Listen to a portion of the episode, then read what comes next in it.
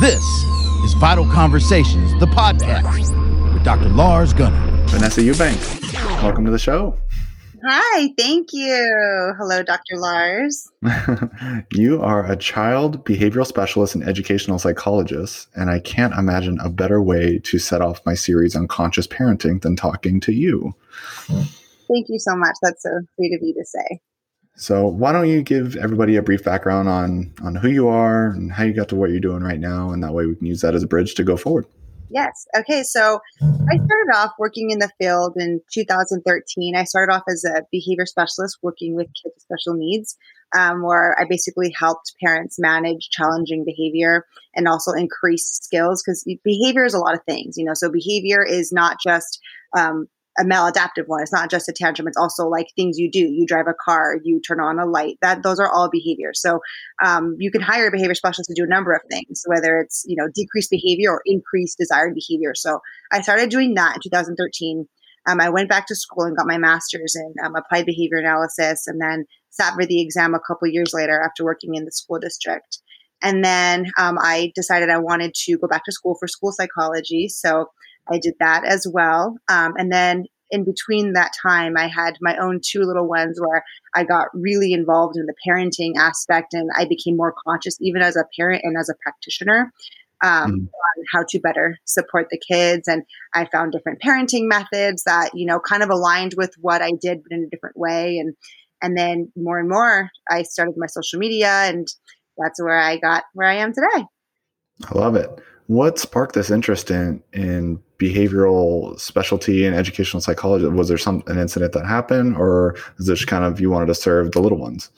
You know, I didn't even know of the field till I graduated college, and I had a friend who was working in the field, and um, you know, she did really well and she really enjoyed it and it was a really fulfilling job and I really like kids. I've always liked kids. I mean, I guess I'm a I'm a big kid, you know, so I've, I play. I mean, I want to I want to get paid to play with kids. Like how cool is that? So I got in the field as that and it was just something I really took to, you know. Um, mm-hmm. within a couple months I was already training to be a supervisor and then um, and that's when I went back to school, got my master's and everything. And then, yeah, I, I just, uh, it, it kind of found me. And then every time I've tried to step out of the field, it just finds finds its way back to me. the, between a job and a calling now. I guess, yeah, it really is. It really is. And you know, even these days when I work and I take on clients, a lot of times it's like I just I know I can help them. So I'm like, okay, I, am going to do this because I know I can help this kid. I know I can help this family, you know, and and that's that's why I, that's even to this day that's why I do what I do. You know, I just a lot of times a parent comes to me and like, you know, oh my child is this and you know they're having problems in school or whatever it is and i'm just like i know i can help them like i know probably just similar to you you know you see people come in you know for spine for spine reasons or for they're sick or whatever and you know you can help them so you're like okay yeah mm-hmm. of course i'll do it i can help you yeah it's, al- it's always yes. Even when, even when you're not sure, it's always yes. uh, what what kind of things are you seeing? I know right now we're in a, in a weird climate. I do want to get into that a little bit later. But what are types of behavioral? Um, uh, I, I want to use my words carefully. What kind of the behavioral alterations are you seeing in kids that you're seeing are the most common, and how are you helping with that? So I will say in the toddler years, it's mostly, you know, tantrums, not wanting to do things, you know, things like that. Um, potty training is a huge one. Um, mm. I, can't even, um, I can't even count how many kids I've potty trained. But even on like mom groups, you know, people are like, oh my gosh, my kid won't potty train. And that's a huge one I see. Um, right now, especially during the pandemic, I think a lot of people, it's keeping their kids busy. I feel like a lot of them are seeing a lot of behaviors in their kids because they can't go to play places. They can't, you know, they they aren't napping at the same time because there isn't really a structure to their day anymore just um, things like that i think are what i'm seeing now um, i still have i still see um, kids with special needs as well as you know i have my clients my clients that have you know tip, neurotypically developing and I, I, see both and this the it's very similar you know it's all mm-hmm. you know behavior tantrums non-compliance things that you know they don't want to do and you know mm-hmm. I mean, if somebody told me I didn't have to do something, I probably wouldn't do it either. You know. So. Yeah.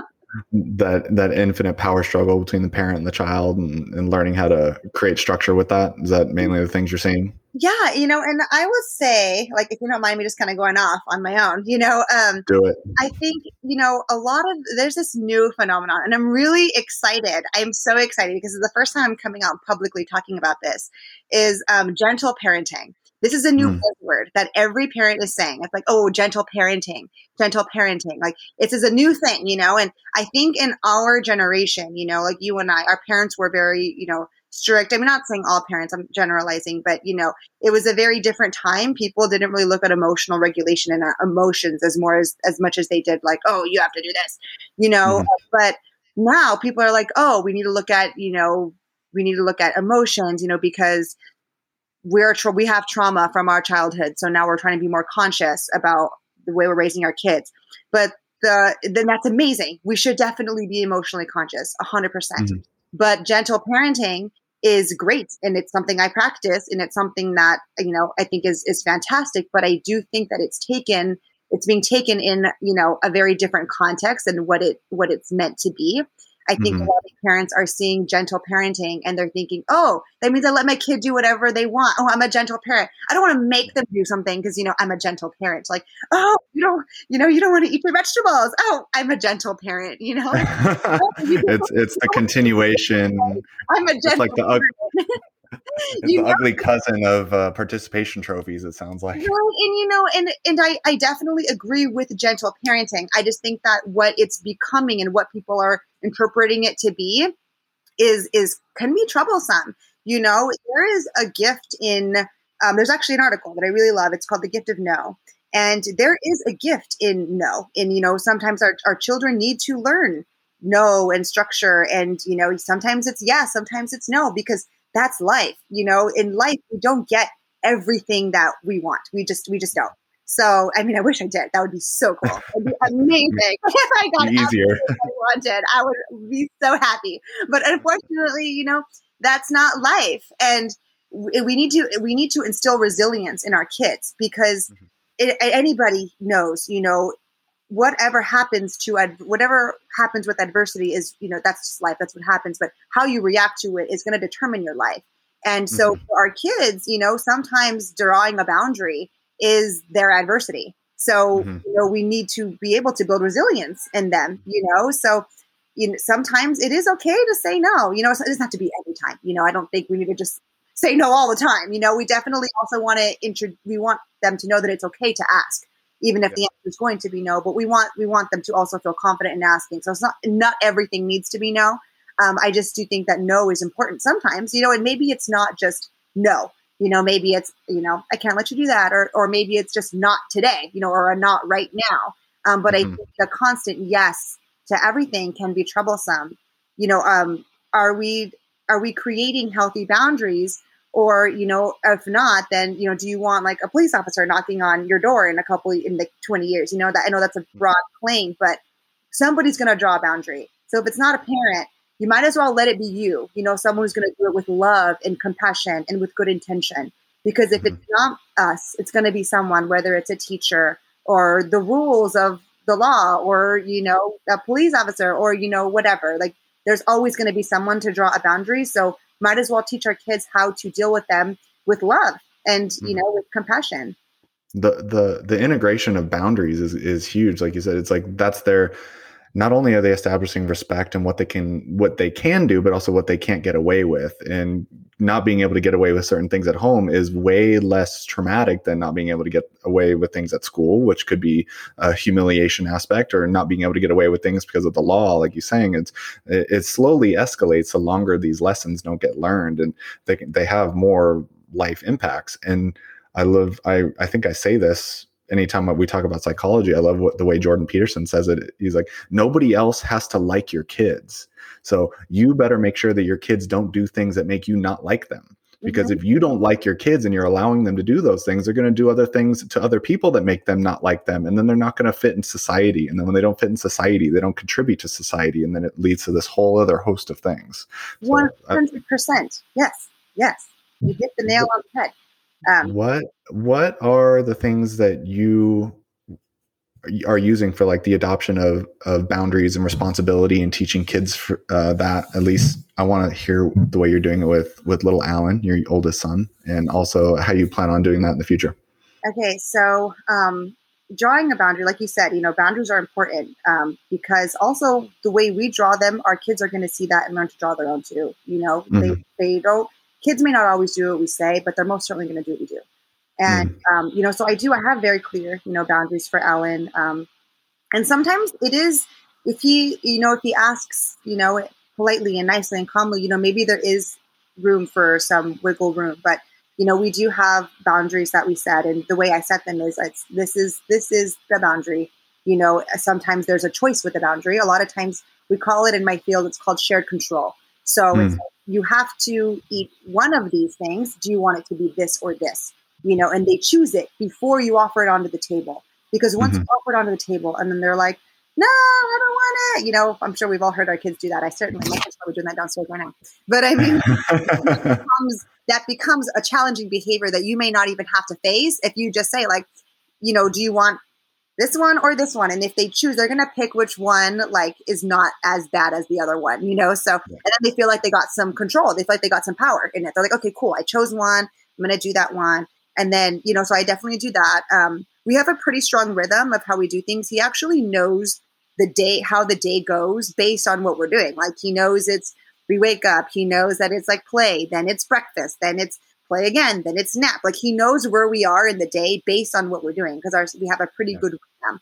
Um, sometimes we are off schedule. You know, those birthday parties. There are things that are that you know beyond our control, and he's cool. He's able to roll with the punches and, you know, mm-hmm. but he still goes back to, he's like, okay, so today was a no nap day because we went to this party. So now it's like, you know, he calculates the day based on like the schedule that the strong rhythm we've established. Um, so yeah, we set a pretty strong, um, we set a pretty strong rhythm. Um, you know, the rules are, you know, the rules and we set them with love, obviously, mm-hmm. you know, and yeah, that's what, that's what we do. And that's how I'll, that's how I'll plan on doing it with um, Nathaniel too. I know that the battle is going to be, you know, when they're both um, coming at each other with things. I'm yeah. sure I'll do that day too, you know, but yeah. um, hopefully I'll be prepared for that when it happens. I like that. Just like preparing the, like structuring the day and then learning a schedule that has to teach them some amount of responsibility for, for task management later on, mm-hmm. like as far as integrating more school and more social relationships and then eventually getting into jobs like that has to lay down the groundwork mm-hmm. and discipline you know mm-hmm. sometimes we don't always you know do what we want to do i would love to do what i want to do all the time yeah. you know but you know it's also laying the groundwork you know for discipline. Not everybody's motivated all day every day. You know that's just not it. But if you teach discipline and you teach like these are the things that you know we have to do then it's easier for them to transition that into adulthood. What is this concept of gentle parenting? So we do like a real concept of gentle parenting. So we have an accurate picture as opposed to a watered down picture. So yeah gentle parenting is um, basically acknowledging your child's feelings and knowing that they have them and honoring the feelings however with that being said that doesn't mean that they don't have to now do whatever it is that they want to do so if i told alan you know it's time to come to the dinner table um, there's this mm-hmm. really amazing author that i love her name is janet lansbury and i've gotten a lot of you know, my parenting strategies. I've integrated, you know, some of her teachings with things that I've done in ABA and put them together. And, um, you know, the way she would describe it to go down would be that, you know, Alan, say he, I'm like, okay, somebody's to the table. And he's like, no, I'm playing. And I'm like, oh, I know you're having so much fun. So you acknowledge their emotion. You meet them emotionally first. Like, oh, I know it's so fun to play, huh? You really love to play, but it's time to come to the table. And then mm-hmm. he's like, no, my toys. I need a play. These are real things that happen, by the way. And he's like, I need a play. And people on Instagram were like, wow, your son's so well behaved. Like, honestly, most of the time he is, but I, I would be lying if I said these moments didn't happen. He's like, no. I need to be with my toys. And then I'm like, I know, I know. You seem really upset.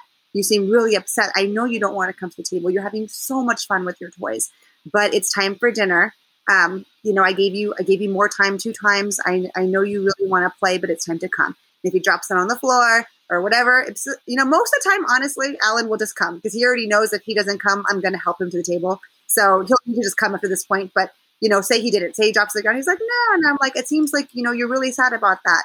Would you like to walk, or would you like me to help you to get to the table? Mm-hmm. He's still yeah. not acknowledging me. Then I'll just be okay. You know what? it seems like you're needing a little extra help today. I'm going to pick you up and I'm going to help you to the table now. Mm-hmm. And then, you know, pick him up and take him to the table. Thank goodness he's a toddler, you know, not a 10 year old, you know, I could still pick him up pretty easily. we don't need him to be 60, 70 pounds with you Right. carrying him to the table.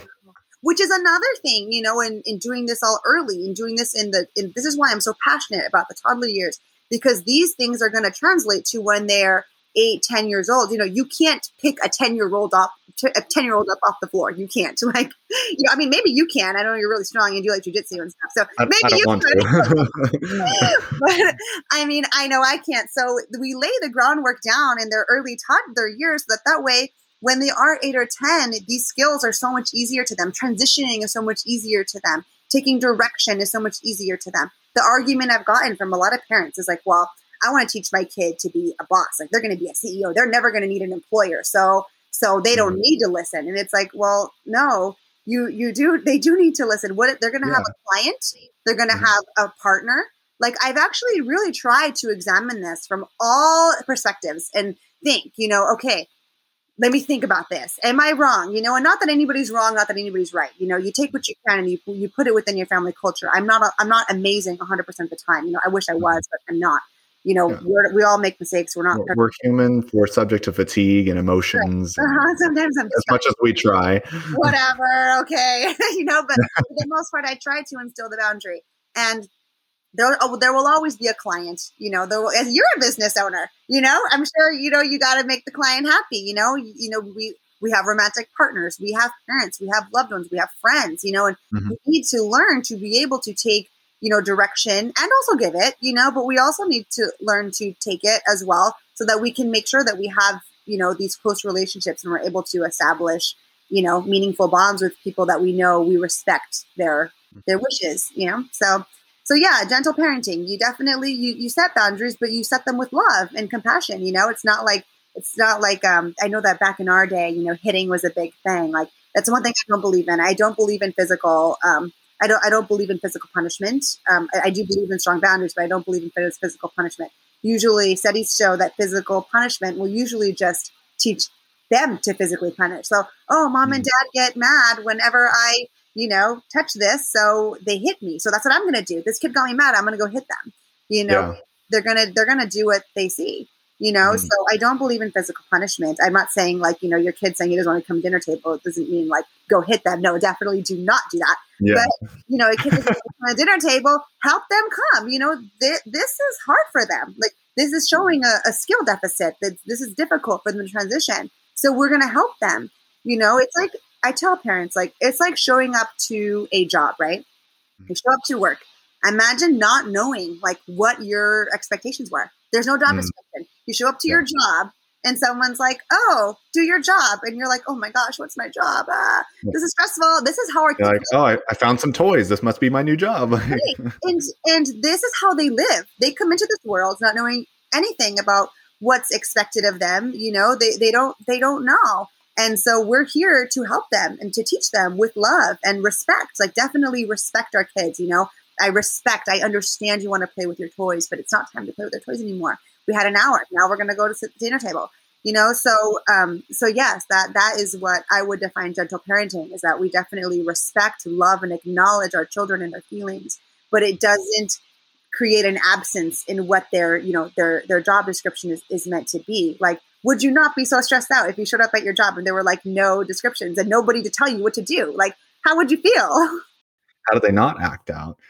What what was the pattern like when we were kids? Like what what was like I know at least like from from like my development this this acknowledgement of like gentle parenting wasn't there, but then the idea of like no child left behind was around, the the the what's called the, the participation trophies was around. It sounds like there's like eminence of this, but like what what's the difference between that back then versus now? Like, are we taking the not so good from there and getting rid of it?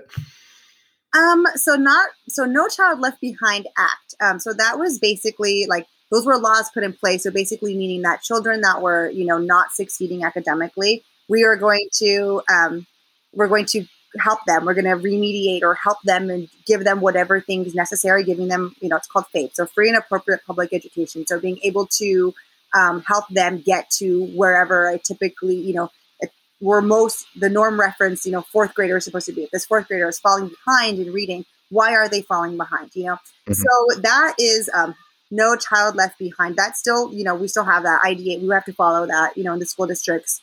Um, and I, I, love that we do actually because you know there are kids that that need a little extra support, and I'm really mm-hmm. grateful to. Um, so my other job, you know, school psychology, I, I wear many hats, you know. So in the district, I do help, you know, with supporting those students, you know, who need a little extra support and a little extra help. Um, mm-hmm. So that's no, no child left behind. The participation trophies, you know, I don't know. I don't know about the participation trophies. Um, those weren't around when I was a kid. You're probably young. Actually, you are younger than me. So, so I don't. But, but the funny, the funny thing is that you know anything that we do, right, in any kind of of parenting, um, or you know whatever it is so like we look at youtube right youtube is a brand new thing that just was established a couple years ago we don't see the effects of any of these things until much later down the line you know 10 20 you know years we can now follow these students through adulthood and see how they're functioning now um, so you know things like participation trophies or or whatnot um, we're barely you know if, they, if those things started you know back in our day or you know your day um, you know, we'll probably start to see the effects of those things now, you know, in, in the adults that we have in the workplace now. I mean, I know they call us like millennials and they have like a lot of things to say about us, but it, you know? it, it, surprises me how big the millennial generation actually is. What is it like 86 to like 98 oh or something like that? Right. It's, it's massive. And so there's, there's no way to draw comparisons, but right. just referencing like while we're on it, like referencing the participation trophy, just from what I've read, um, it over time they they've analyzed behavior patterns like within the kids. I guess I'm the kids in this this scenario, and it it actually has led to the kids that actually h- highly perform actually perform really really well in these sports or competitions, whether it be math um, or athletic events. It makes them feel um, like they aren't actually good at what they do. Mm-hmm and then the ones that actually are receiving the participation trophy it doesn't actually make them feel more included in the participation it actually makes them feel worse because they feel like they're achieving something without actually earning it wow. so it actually diminishes the the whole premise of like competing on the whole so that's why i was like uh, making sure that we're we're drawing that line of like yeah. we're not saying you're good when you when you're clearly not like we're like we want to make sure like hey your your performance wasn't where we want it to be, it doesn't mean it's a staple in your character, but it does mean that there's there's room for improvement if you want to be good at X, mm-hmm. uh, as opposed to like kind of grouping everyone together and saying like we're all good, we're all the same, everyone's happy. You know, and the good thing about that too is making it behaviorally based. So like a lot of things, you know, I don't know if you've ever like I'm sure you have because this is like a, a new this is another new phenomenon now, right? It's like growth mindset. So like growth yeah. mindset versus like fixed mindset. So fixed mindset, mm-hmm. like, wow, you must be really good at math you are just mm-hmm. good at math. That is fixed mindset. So the growth mindset would be like, wow, you really practice math. Like you practice a lot. I see that every night you are studying math. Wow, yeah, you know, you did win the the math um decathlon. Yeah, you practice every night. You study. Like so making it about the work that you put in. Mm-hmm. Yes, we all have talents. Yes, we're all good at things you know, probably more better at, we're probably better at some things, you know, than others, but it still takes hard work regardless of talent, you know? So mm-hmm. making it more about like, wow, you are, well, you really enjoy doing that or you've been doing that every day. I've been seeing you practice. You know, a lot of times Ellen will ask me too, like, how did, um, so and so make it, you know, I have a friend whose husband plays baseball. So like, oh, so how did he get to do baseball as his job? And I'm like, you mm-hmm. know, well, he practices a lot. He's been practicing since he was a kid. He practices mm-hmm. all the time, you know, versus just like, oh wow, he's just really good at baseball. Because then they mm-hmm. just they see talent as this like magical thing that's just bestowed upon them, you know. Yeah. Raining from God. Which I mean, we are given gifts. We really are. We are given gifts, but if you don't unlock and access those gifts, then what are the what, what are the good gifts? You know. Mm-hmm. So so making it about behavioral, you know, behavior and um and uh and the approach of the hard work versus like the end result. That's another thing with parents too. Parents are like, oh, um, I'm going to give you a new sweater. This is a real example from my my mother's parenting to me. You know, her my mom was like, I will buy you a sweater if you get an A in your class. Which of course it's gonna like strive I'm gonna strive to get an A in the class, but I mean it's a better approach would be I'm gonna buy you a sweater. If I see you so right now, pretend my studying is like 10 minutes a day, right? 10 minutes a day is my studying. you know, and that's it. That's all I'm doing. So say like my mom wants to wants me to increase my studying. So then she'd be like, you know, I will buy you a sweater for you know every 20 minutes a day you know that Mm-hmm. you're, if you're studying 20 minutes a day so making it more about praising the behavior that it takes Mhm. to get there versus the end result why because there are a lot of reasons so this maybe this professor's grading standards are easy or hard you know or maybe like maybe their grading has nothing to do with you know whatever but we want what we want to instill in our kids is the discipline the being able to sit and attend to something you know being able to work towards something versus just the end result. Because mm-hmm. you know honestly for whatever it was i think it was like chemistry i don't know whatever my mom was like making me do like was something that i could probably just chill through and like get i mean so what was i what was i getting a sweater for? Just like chilling you know?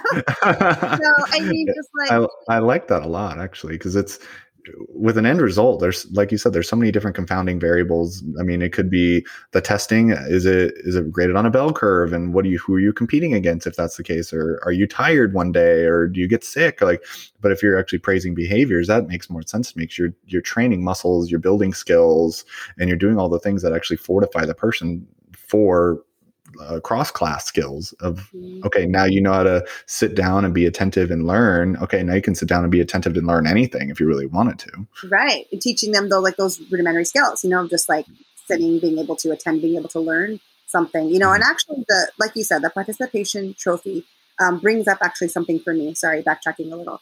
Um, the good jobbing. I feel a lot of times parents we just want to say good job like all the time like oh good job good job and Yeah. honestly sometimes it's really warranted sometimes like whoa that was really cool you know but we also need to be careful about when that's used because if it's just something we use for everything then it, it doesn't first of all it takes away its meaning Second of all, we want our kids to be intrinsically motivated. So instead of them seeking our approval, it's like, wow, you must be really proud of yourself.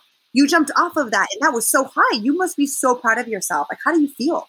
You know, so making it more about what they feel versus like, here is your, here is your good job. You know, I say it's a good job. So, you know, it's like taking that power away from us and our words and uh, the outer variables versus like instilling in them, you know, like, wow, I jumped off of that. And that was really hard. I was kind of scared and I feel really Mhm. cool now, you know? So yeah, Yeah. that was the participation thing too, is like making it instead of them seeking other people's approval, you know, seeking the approval within themselves.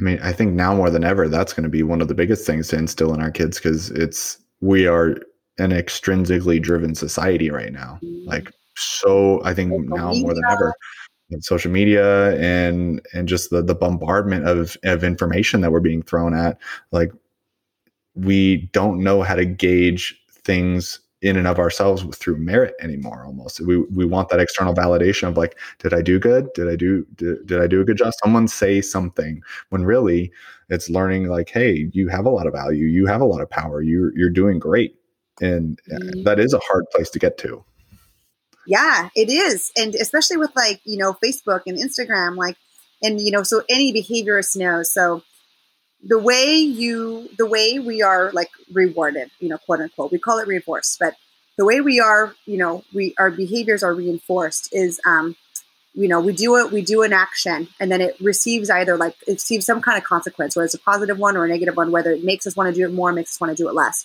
So say, you know, let's take a girl, you know, post a picture of herself and then it gets like a bunch of likes, but the way the likes come in, the likes don't come in like you get all the likes at once, right? You get the likes come in at a variable where it's like you get a couple, then you get a little less, and you get a couple, you know, like it's, it's called this intermittent variable ratio reinforcement, which basically is the highest standard in like behavior maintenance. So, like if you think about going to a casino and you play the um, slot machine, that is an Mhm. intermittent variable ratio. So that's just a fancy word to mean that like sometimes you win, sometimes you don't, and that Mhm. is the highest rate to maintain behavior.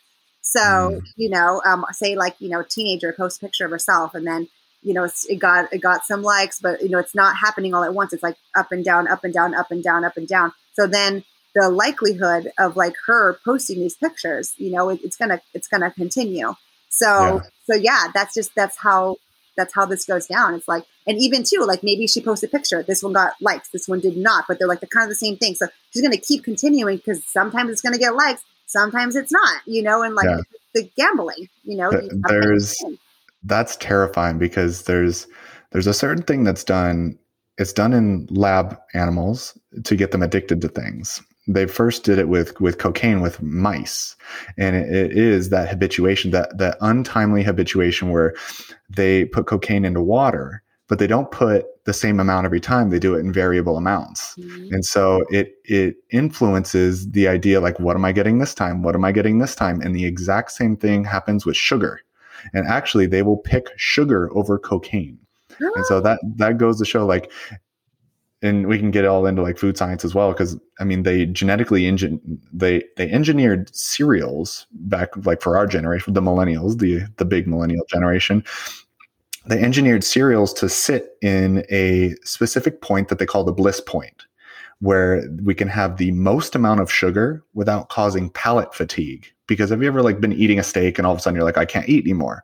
Or if you're eating something like really really sweet and you're like oh that's like hurting my teeth or it's not good or but they figured out a way to create a bliss point where you can keep eating eating eating eating and you actually your palate never gets tired of it your brain never signals to stop eating it but that's the same idea is like each bite is completely different the same thing for mice. Each sugar hit is completely different. Each cocaine hit is completely different. And that's how we are structuring our mental health by how are these likes trickling in? It's different every single time. So it's mm-hmm. it's terrifying that these same modalities that they're using for food addiction, they're using for social media addiction. Right.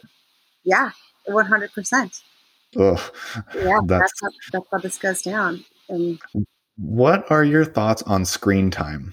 Ooh, for kids. There we go. Now we're getting to the nitty gritty. This is another thing I don't really talk about on social media. And the reason why I don't is, and I'm actually I'm grateful to talk about it here because I really have been wanting to get off my chest a bit.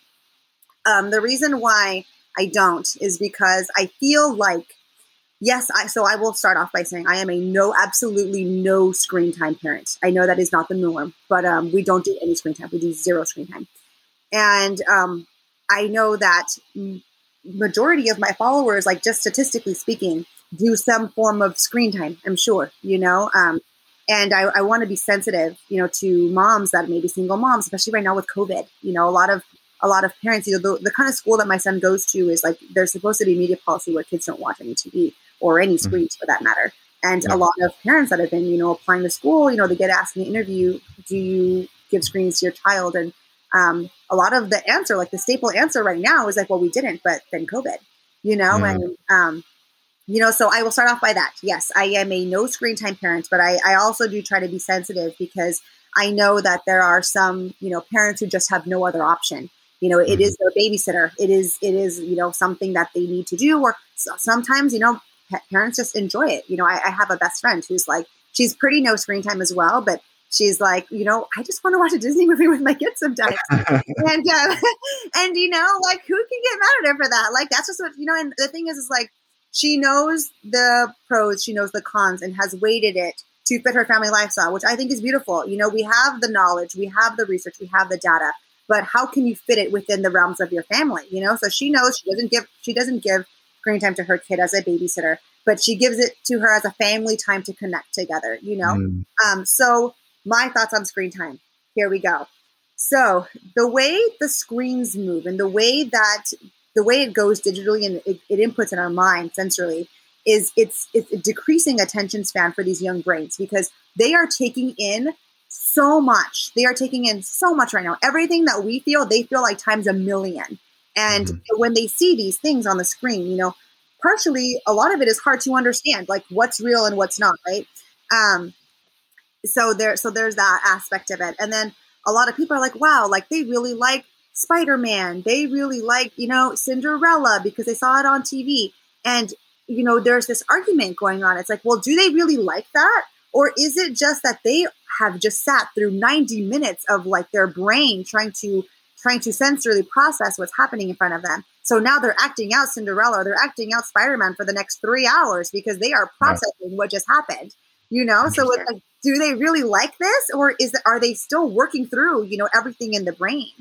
So like digesting the information that they just went okay. Exactly 100% and so there's there's that you know? Um, it's also you know it's shown that screen time you know increases a chance of a speech delay in you know also attention span um, decreases attention span. So you know and a lot of times a lot of the kids the special needs kids i work with especially you know a lot of kids with autism they do this thing that's called scripting where they um, they say things like from movies or they say things from you know things that they watch you know and it just kind of like sometimes it will seriously just like take over like I'm, I'm trying to work with them and i'm like here let's do this and then it's like little they're scripting like whatever they saw it's just like coming out and coming out and like it's wow. just playing it like literally a movie is like it's almost like a movie is like playing in their head i work with parents mm-hmm. who are literally like telling their kid like turn off the movie i see you playing it in your head turn it off you know like so bizarre but yeah so um, so yeah, and honestly, like I see Alan do that with like books and songs that he hears mm-hmm. at school. Like I can only imagine what like how it would look if he got screens because sometimes he gets really caught up in like in like a song or something. We did it we were doing a photo shoot a, a couple weeks ago, and um, you know he was like singing a song from school, and he was like, "It's frisky hippity hop, up the the top," and like his mind is just in this song over and over and over, and I'm like, Alan, look at the camera and he's yeah. like, happy birthday, stop. We're right. I'm like, Alan, like, we had to like literally like shake him and be like, Alan, we are at a photo shoot right now. Break the pattern, break the pattern. like, oh, oh, okay. You know, but, um, but yeah, you know, so, you know, that's basically, I know that it definitely would not be good for Alan because he, he is a very, very sensory mm-hmm. kid. Like he takes in a lot, like, you know, he loud noises, big arenas, those things are all very overwhelming for him. So I know that, um, screen time for him would definitely um, not be super amazing. You know, um, there's also the argument that I hear that oh well, kids learn so much through um, through TV, through movies, you know, whatnot. So while that may be somewhat true, there has been a study shown um, that they gave um, they took a popular they wouldn't name they wouldn't name the thing in the study you know but they said they said a, a popular learning a popular um, screen learning tool and um, they took that and it was supposed to teach kids language, supposed to have like words and stuff to teach kids. And and so they did that. They they they presented like some families here. You're going to do this. You're going to give your kid this thing. That your kid this thing where you you watch this thing. it's going to teach them X amount of words. You know whatever. Then they gave it to another family. They gave it to other families that were like, okay, um, you sit there and watch this with your kids and interact with them about what's happening on the screen. You know, and then they gave it to another fam to other other set of families that were like, okay, these are a list of words. Just teach them in like whatever way feels natural. However you feel like you want to teach these words, teach them. And actually, the kids who were told, the parents who were told, like, teach them in whatever way feels naturally, those kids learn significantly more than the kids who were learning from the screen. The second place winner was the one who was, um, who was like, you know, the parents interact with the kids, you know, with that was like a second place winner, but still by far was the first one when the, the one was like, you know, just teach your kids however you feel comfortable teaching them. So, you know, yeah, they maybe they do learn in screens, but they will learn more, you know, from us and just naturally in in our environment. So, um, and also the thing about about these movies and stuff is like, you know, Disney and all these, you know, Pixar, all these people, you know, they're not creating these movies with child development experts. They're creating them in ways to make money, which they are very good at doing. You know, mm-hmm. they want you to buy the backpack. They want you to buy the movie, the DVD, to sign up for Disney Plus, to go to the theme park, you know, to then when you go to the theme park, spend a million dollars on food and then the yeah, they want you to be an enthusiastic fan. They're not really trying to grow brain cells. Right, right. They're not. They don't have your your child's development in mind. They just they're wanting to you know um, make money and and they're really good at it. And you know, not I'm not saying you know like, oh, your kid should never see a screen in their life. You know, like when we go to a restaurant and the TV's on, like we're not like, oh my gosh, sit us on the other side of the restaurant. You know, like yeah. within reason. I also don't want Alan to think that there's something wrong with it. I really don't. Um, I don't want to create some kind of complex. So it's like we go mm-hmm. to my mom's house and she's watching, you know, sports. She usually has something on over there, and I don't, I don't make her turn it off. You know, um, even if you were to go to a friend's house and it's on, I, I don't, I don't make them turn it off. It's more just like within our home, he knows that, like, you know, this is how we live, and if he ever asks, like, oh, why don't I watch TV? It's usually just like, oh, you know, we we're just we're too busy playing, and we go outside, and you know, like that's just how we do it. And he's like, okay, like he doesn't usually ask too many questions. So mm-hmm. yeah, that's uh, my that is my screen time spiel. An- anecdotally, I've noticed ki- the kids that are not put in front of screens the most are actually the ones I prefer to be around. Like the the ones that I, I see that, that they come in and they have an iPhone themselves or they're on the iPad. Not only are, the, are I think their social skills are a little stunted, um, as far as like eye contact body language learning how to how to create a conversation even if it's just me directly asking them questions they know how to at least like elaborate and get creative and have fun in the environment where the kids that are on the screens like there's just no engaging they're, they're so sucked into it. I even i'm starting to see patients now and i'm seeing more and more um, in tennessee now. And i had a i believe she's 18 but i mean and she came in and she had she has an upper neck problem with TMJ like but when you have that kind of stuff it actually neurologically starts to change you because it changes the blood supply to your brain specifically the blood supply to the to your cortex your rational centers mm-hmm. so you become mm. more emotionally driven and now think about being on your phone and being on a like a highly emotionally driving behavioral programming device and I could not get her to look up from her phone to talk to me and it was so fast. I'm like, you are 18 years old. You are at like, you are a young adult. You're you're looking at going to college or starting a career or traveling or whatever you're going to do to start figuring out who you are because you have no idea what what you are right now. And and she just cannot come out of her phone and she's mm-hmm. swiping through Instagram and then she's going through TikTok and, and I'm watching her go back and forth on this loop of like anxiety and I'm like the kids that I've seen whether they be five years old, 10 years old, 15 years old, and their parents literally say like they do not have a phone, or if they are older, they have a phone only when they leave the house. And as soon as they come in the house, they put their room in their put their phone in my room. Those are the kids I prefer to be around, and those are the kids I see that are most developed. So I don't know what we're going to learn from in the next 20 years from that, but it, that's from what I'm seeing so far.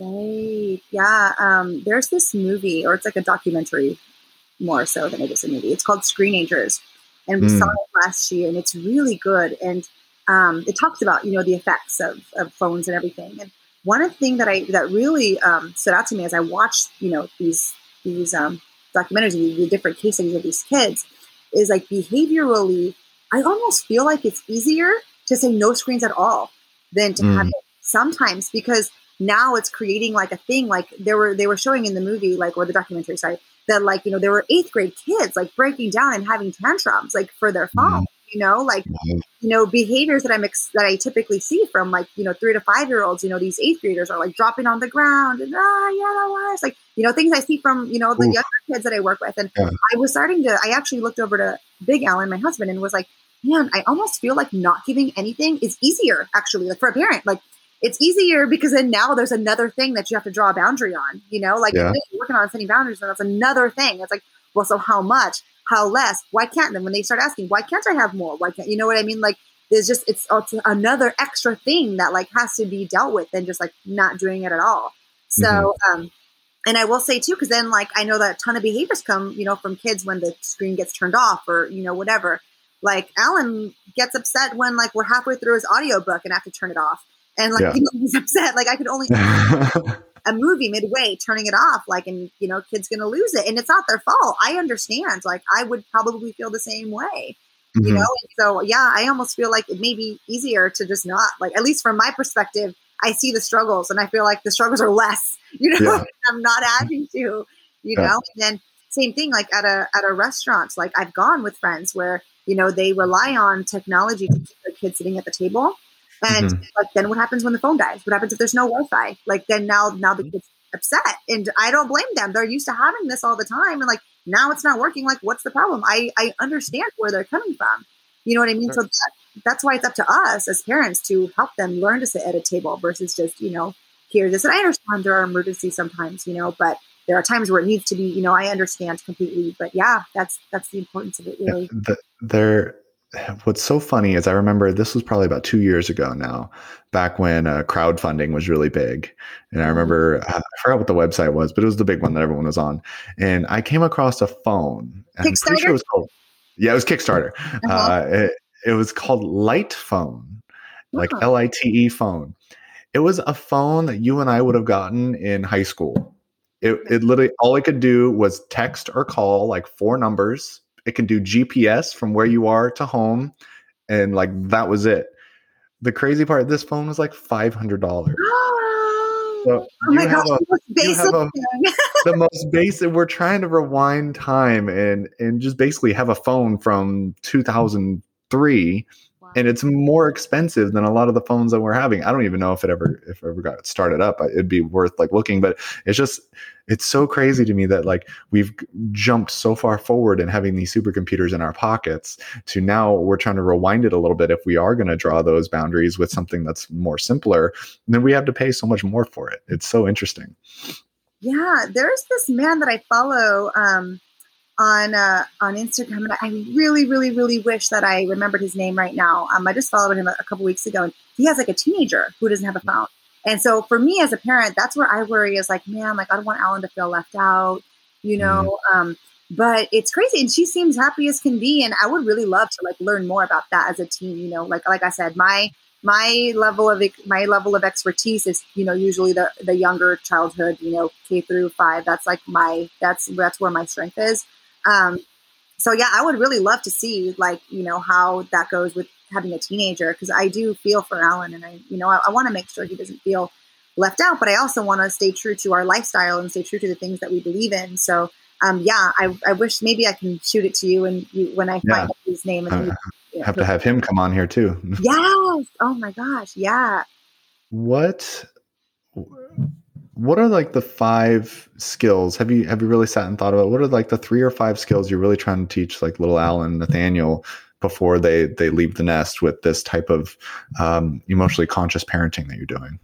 Are there ones that really stick out in your mind that that you feel like you had to develop in and of yourself afterward or ones that just stick out to you in general?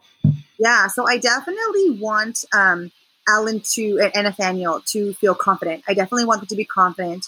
I want them to, you know, um, feel like they can ask questions and they can, you know, sometimes Alan will ask, like, if I'm like, it's time to be done with your toys. And he's like, well, why? I'm like, well, because dinner time, you know, but I want, it's okay. I want him to ask why, you know, I want him to be able to tell a boss one day and, you know, maybe ask politely, of course, you know, but why? The other thing is I also want him to learn, you know, both of my kids, um, you know, emotional intelligence, you know, just being able to, to seek out other people and see how they feel and take those into considerations. Not not codependence though. So I don't want him to feel like, oh, that kid's crying because of you. Like I definitely don't want that. But I want mm. him to be like, oh yeah, that that kid looks sad, huh? Like you know, you you took that and he's sad. You know, and honestly, a lot of times if I tell Alan that, he'll 100% like you know give the toy back or whatever. But um, he doesn't he he is very very emotionally aware um, almost to a fault actually so the confidence thing is is now emerging um, once he started school he used to be very shy give kids everything he wa- they wanted but mm-hmm. then he'd be sad and be like oh I, they took all my toys you know so